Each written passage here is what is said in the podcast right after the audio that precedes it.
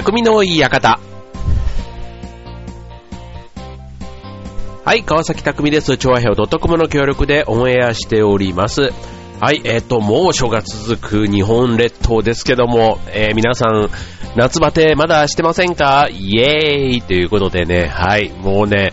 夏バテとか熱中症とか、もう当然ね、まあ、梅雨がまだ明けてない中では、ね、こう、気をつけた方がいいっていうのは、まあなんとなくね、毎年のこの時期の話ですから思いますけども、いやいやいやいや、あのね、連続の長雨の次が、この激しい猛暑。こりゃさすがにね、うん、エアコンとか、ほんとね、入れられる方っていうか、あの、経済的にとか言ってる場合じゃないかなっていう、ね、やっぱりね、えー体あっての全てだと思いますから、はい、もうね、えーなんかね、こう、夜とかね、こう寝る前とかに、ポチッとこう切ったエアコンも、なんか4時ぐらいとかになるとね、なんかムシムシしてきて、なんか寝汗で目が覚めるみたいな、なんかそういう感じの、はい、夜が続いていましたけども、はい、もうね、えー、暑いとは分かっていても、ちょっとこのね、痛い日差しっていうのも久しぶりにね、こう、まあ、夏らしいっちゃ夏らしいんですけども、ちょっと夏の始まりからこんなんだと、ね、普通にこう、働く、ね、サラリーマンだとか、ね、そういう方々は本当にもう通勤だけでもげんなりしてしまいそうな、はい、そんな天気でございます。はい、まあちょっとね、まあそうこう言ってもしょうがないので、まあちょっとね、いろいろこうシャツクールだとか、ね、こう自分のできる対策を施しながらね、えー乗り切っていきたいなと思いますけども、はい。まあ7月に入ってね、えー、まあ僕はサラリーマンを今年でちょうど20年、丸20年、まあ21年目に入った、そんな年になるんですけども、はい、えっ、と、まあサラリーマンこうね、やっていると、いろいろこうね、工夫というか、まあ嬉しいこともね、例えばあの7月で言うと、ね、あの、多少こうちゃんと、あの、ボーナスなんていうものもいただけたりしちゃったりするわけででして、はい。まあちょっと嬉しい月ではあるんですね。はい。なので、ちょっと買い物とかもね、まあ、ちょっと今までね、我慢してたじゃないけども、ね、まあ、ささやかですよ。まあ別にそんなに僕ね、あの、物欲が多いわけではないので、まあ、せめてね、こう、年相応に、こう、靴とかね、なんかそういうベルトとか、なんか小物類とかにもね、ちょっとあの、気をつけてみようかななんて思っていつもね、えーそういうちょっとプラスの収入があった時なんかは手が出ちゃうんですけども、まあそういう意味ではね、買い物とかも比較的こうちょこちょこしたりして、こう気持ちの部分でね、えー潤いがこう戻ってくる、そんな、えー7月なんですけども、はい、えっ、と、まあ、こうね、7月で、えー夏休みもね、近づいてきたりとか、あとは、うんと、まあ普通の会社で言ったら4月がね、期のスタートで言えば4月9月っていうのがまあ一つ半期っていう風に見てるじゃないですか。そうすると7月っていうとまあ一応折り返し、4、5、6前半としたら、7、8、9が後半。ね。仕事で言うと折り返しというところなので、まあ、あっという間にね、9月末まで来ちゃうって考えると、まあ、9月末までのね、自分の、こう、やりたかったこととか、立てた目標とかができてるかできてないかみたいな、そんなのもね、なんとなくこう、自分もね、こう仕事で気になる、そんな時期だったりするんですけども、はい。まあ、そういう中で、えー、なんかね、なかなかね、こうね、時間が足りないなと。まあ、それね、仕事中の時間のね、やり方はいろいろまだ工夫もしたらいいんですけども、まあ、プライベートも含めて、ね、なかなかね、こう、なんか慌ただしいというか、そんな感じってないですかね。こう、忙しいってね、まあ、心をなくすと。ね、立身弁になくすとか、心をなくすということですから、基本的にあんまりね、えー忙しいっていうのは、いい意味では、まあ、取られない。うん。ね、バタバタした結果ね、それが自分の成長につながったとかっていうのも、ないわけじゃないと思うんですけども、まあ、基本的にはできればね、こう、忙しくして、ね、結局、そういう時間って意外とそのことばっかりに集中して、周りに目がいかなくなる。意外とね、周りに迷惑を被ってる方がいるかもしれないみたいな。まあ、そういう意味合いが、ね、裏にあるんだろうなって思うんですけども、はい。まあ、そういう意味で、えっ、と、今日はね、えっ、と、ぜひ今日はね、皆さんにご紹介したい、ね、えー時間の使い方、えーサラリーマンの場合っていうことで、ちょっとね、えーご紹介したいと思います。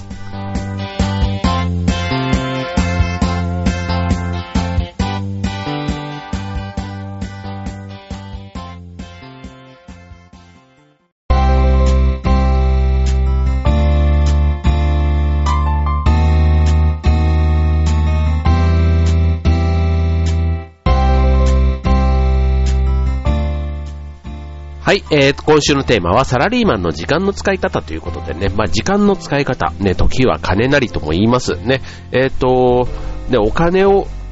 お金と時間っていうのもね、すごく密接に関わってますけども、例えばさっき言った暑さ、ね、この7月の暑さっていうことで言えば、なるべくならね、同じ作業も楽に効率よくやりたいなと思うのが人のね、常というか、ね、同じ距離を移動するにも、なるべく短時間で、ね、短い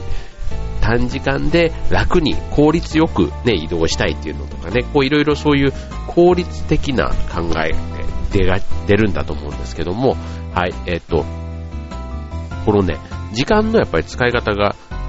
上手というか、同じ時間でもどう使うかというとこで、あの、時間がない、時間がないということで、結構ね、できてないこととか、ね、逃がしていること、それって結局お金を逃がしてたり、チャンスをね、えものにできてなかったりっていうふうによく言われますけども、うん、じゃあどんな風にしたらいいの？ね、むしろ、まあ、過ぎちゃったことはね、もう後悔してもしょうがないので、まあ、これからの、ね、大事な将来や夢に向かって、ね、あとはもしかしたらね、大事な人、ね、えー、パートナーがいたりとか、ね、子供のためとかね、そういう、えー、これからに向けて、えー、有効に時間をどう使うかっていうのをね、今日はね、えー、伝授できたらなと思いますね。はい。えっと、まずね、えっと、お金とね、え時間の関係ということで、これまずあの、お金持ちがね、結構徹底しているその時間の使い方のコツ、まあ、すごくね、ちょっとバクとしてますけども、うんと、結構ね、こう、お金持ちの習慣って、こう、いろいろ、いろんな切り口で紹介はされてますけども、こう、まず、そのお金が寄ってくる人の習慣っていうので、まず一つ目、うん。お金持ちは時間の見積もりができると。うん。まあ、時間管理ですね。うん。これね、あの、先の時間が見通せるっていうのが結構大事ということなんですね。うん。例えば、あの、仕事を頼まれた時とかに、うんと、普通であれば、えっと、一週間ぐらいあればなんとかやりますっていう、そういう返事を返すところを、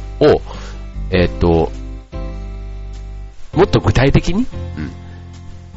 この一週間ということではなくて、えっと、その作業をするのに、例えば、下調べに何時間とか、あとは、えっと、全体を、ね、情報整理するのに何時間とか、うん。で、あと、その資料を作ったりするのに何時間とかっていうので、自分でこう見積もりを、時間の見積もりを工程ごとに、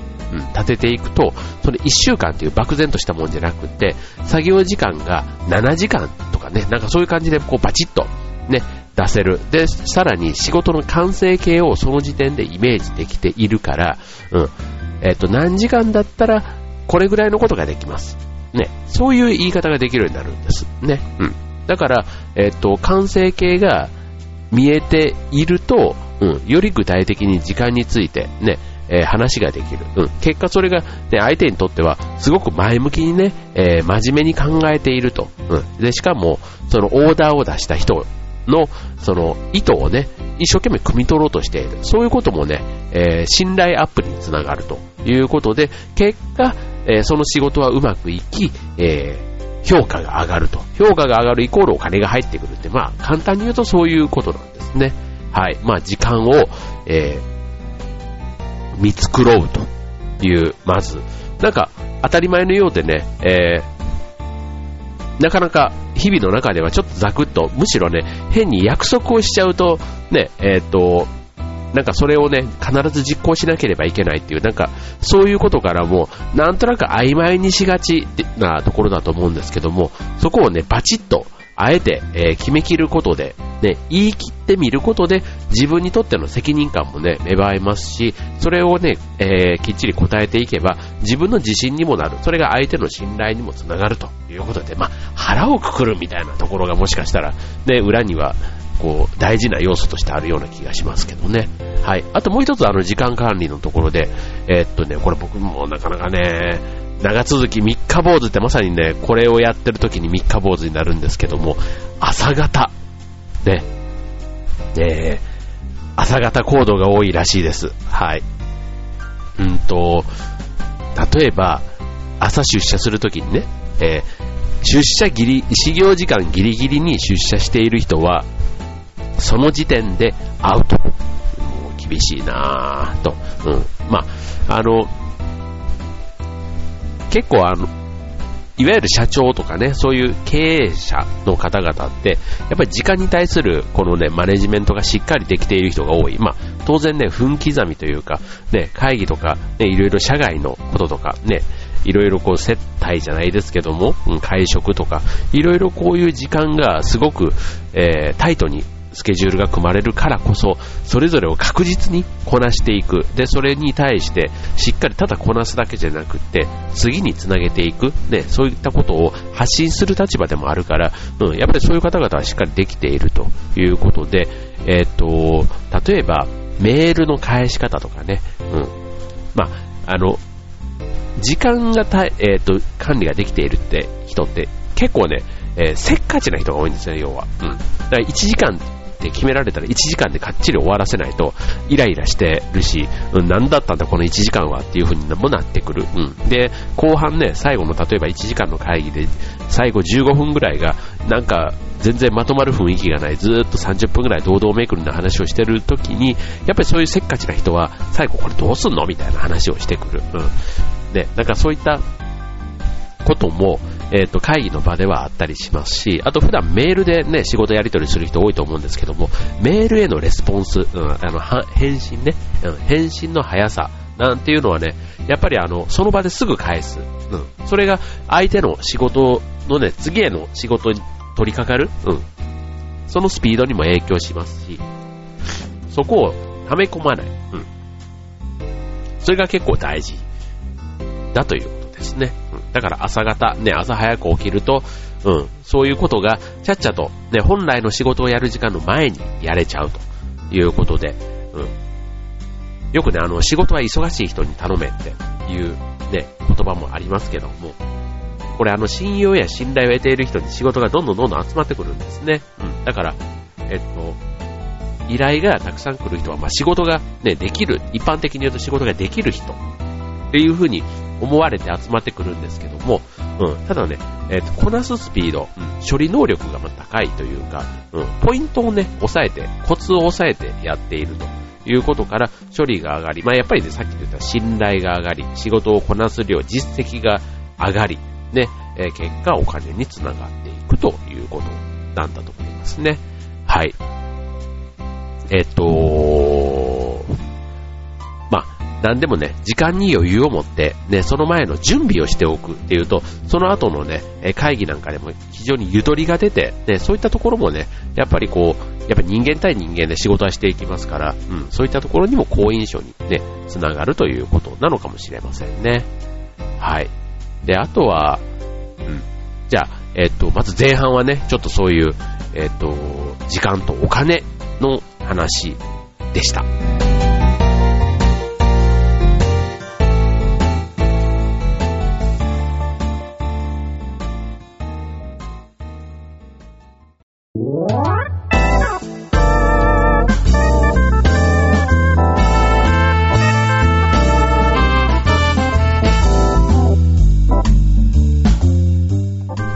はい、えー、今週の匠の館は、えー、っと、時間術、サラリーマンのね、時間術ということでお送りしております。はい。えー、っと、あとね、今度、時間の節約。うん。時間を効率よく使うってことは、結局あの、お金も体力もね、えー、節約できるというね。で、その中で特になるべくなら効率よくやりたいなと思うのが、買い物なんですね、僕。はい。まあ、買い物って結構ね、日々、いろんな場面でね、する機会ってあるじゃないですか。例えば、ね、同じものを買うというか、買うんだったらとか、で、なるべく安くっていうのもやっぱり考えるでしょうし、あれとこれとあれを買いたいってした時に、うん。やっぱりこう、八百屋に行って、肉屋に行って、雑貨屋に行ってみたいなね、そこまでこう、はしごで渡り歩くというよりは、うん、ここに行けば、あれとこれとこれがね、その中の敷地の中で全部完結する。うん。そういったも、時とかね、あったりしませんか？なんか僕はホームセンターで買いたいものとかね、あったりすると、ホームセンターが併設されているショッピングモールみたいなね、そういったところで、あの、一発でね、買い物が終わるようにね、例えばあの、車で出かけたとしてもね、こう、炎天下でね、駐車場があるないとか、そういうところもね、この季節考えたりしますけども、あの、まあ、買い物でね、あんまりなんか頑張りすぎたくないな、みたいなところがあるわけですよ。で、まあ、買ったら買いすぎたでね、今度炎天下で持って帰るのも結構な重労働になるわけですから、うん、まあ、えー、っと、まあ、そこでね、疲れ果てて、ね、こう、一休み、ね、喫茶店とか入ったりとか、あとまあ栄養ドリンクとかでね、こうとか、あと自分へのご褒美でスイーツを買ったりとか、なんかそういうな、そういうなんか、な、な、なんか節約のために安いところに行ったのに結果疲れて、なんかそういうところでお金を使っているみたいな、こうね、えすごい矛盾したことも、あの、知ってたりするんですけども、えっ、と、今日ご紹介したい、そのね、やっぱり買い物、ね、もう今では当たり前なんですけども、うんと、ネットスーパー、ね、えっ、と、送料無料で、留守でも OK みたいなね、そういったあの、まあ、自宅までね、えー、型商品を届けてくれるネットスーパーっていうのがね、えー、どんどんどんどん増えてるわけですけども、まあ、インターネットから注文すれば、希望の日時に自宅までね、届けてくれると。うん。で、えー、と、中には、例えば先着50名とかね、その数が限られている、うん、そういう特売品でも、えっ、ー、と、自宅にいて注文ができるということでね、はい。で、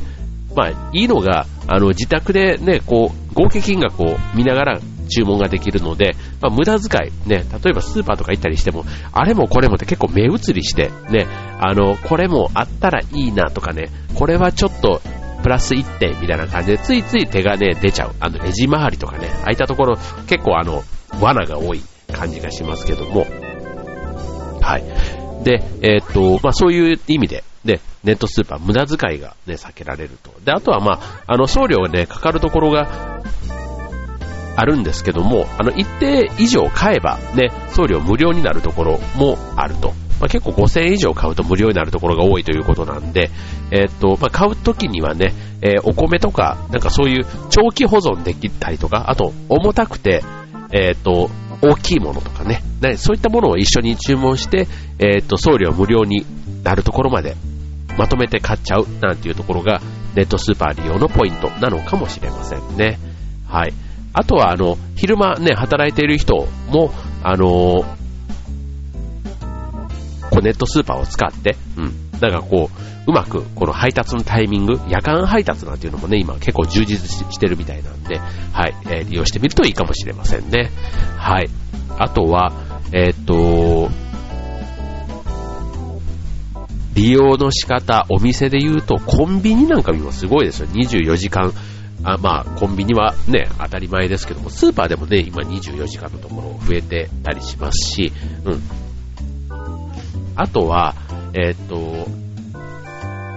コストってことで考えたら、えっ、と、プライベートブランド PB 商品なんてよく、あの、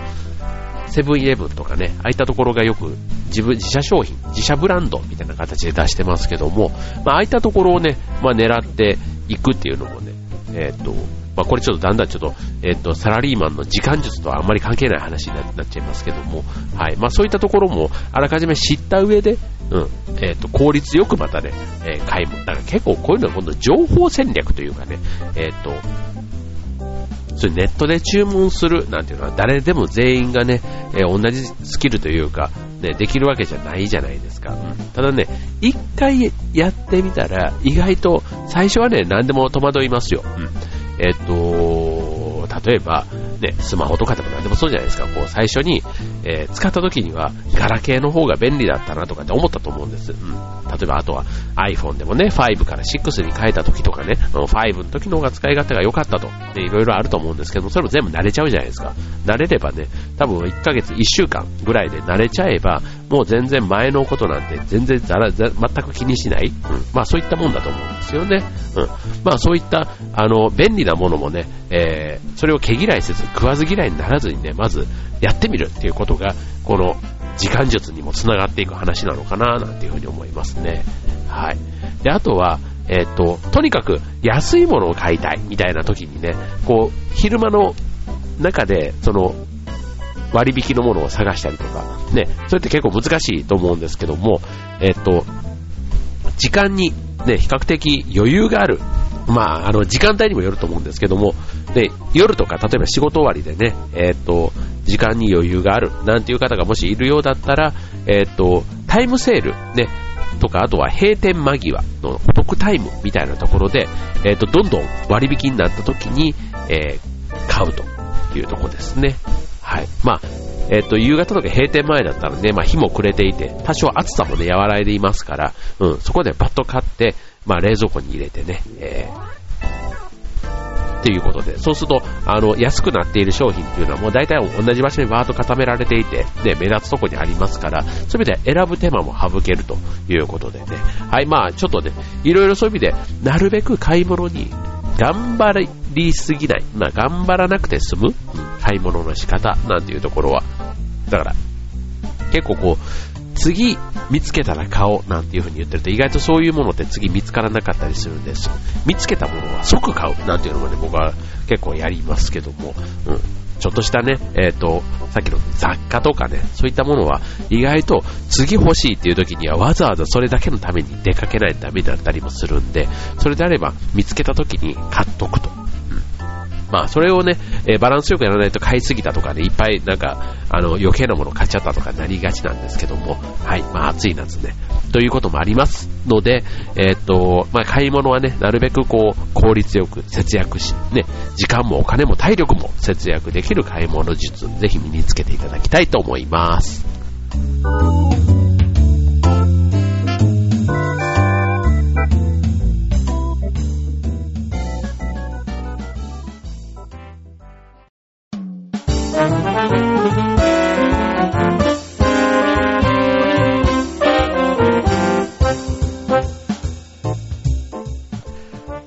えー、匠の館終わりが近づいてまいりました、ということで、えっ、と、ね、時間術、ね、いろいろ時間時間とね、えっ、と、自分自身の時間ももちろんそうなんですけども、これがね、えっ、と、みんなでとかね、人、仲間とこうね、家族でもそうですね、家族と時間を合わせるっていうのもね、なかなかこう、先を先を見越してやっていかないと、意外とね、今週どうなんていうとね、パッとこうね、一人二人の話であればなんなんですけど、これが4人とかね、5人になってくるとなかなか合わない。ね。これ、ほんとね、こう、どっか旅行とか行くってなればね、やっぱり数ヶ月前から予定って立てるわけですけども、うん、これがね、ちょっとしたね、なんか半日ぐらいの行事とかになってくると、意外とね、えっ、ー、と、早めに日程を確認しないと、調整がつかないというのがね、もう最近の大人も子供もみんな時間に追われて忙しいという感じはしないでもないですけども、はい。えっ、ー、と、まあ、今日ちょっとご紹介したのはね、まあ、ちょっと自分一人でね、できることがまあ多いわけですけども、うん、まあ、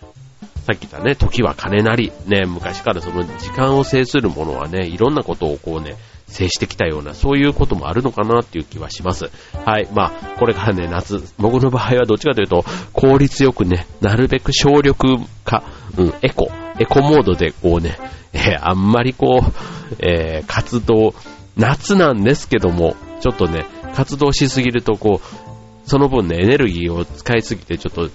ね、かといってね、なんか、こうエアコンの効いた部屋ばっかり言いすぎるとね、こういろいろ冷房病だとか、また違う意味でね、あの気になるところはあるわけですけども、はい、まあ、ほどほどにね、えー、これぐらい暑いとね、ほどほどに、こう、やるためには、ね、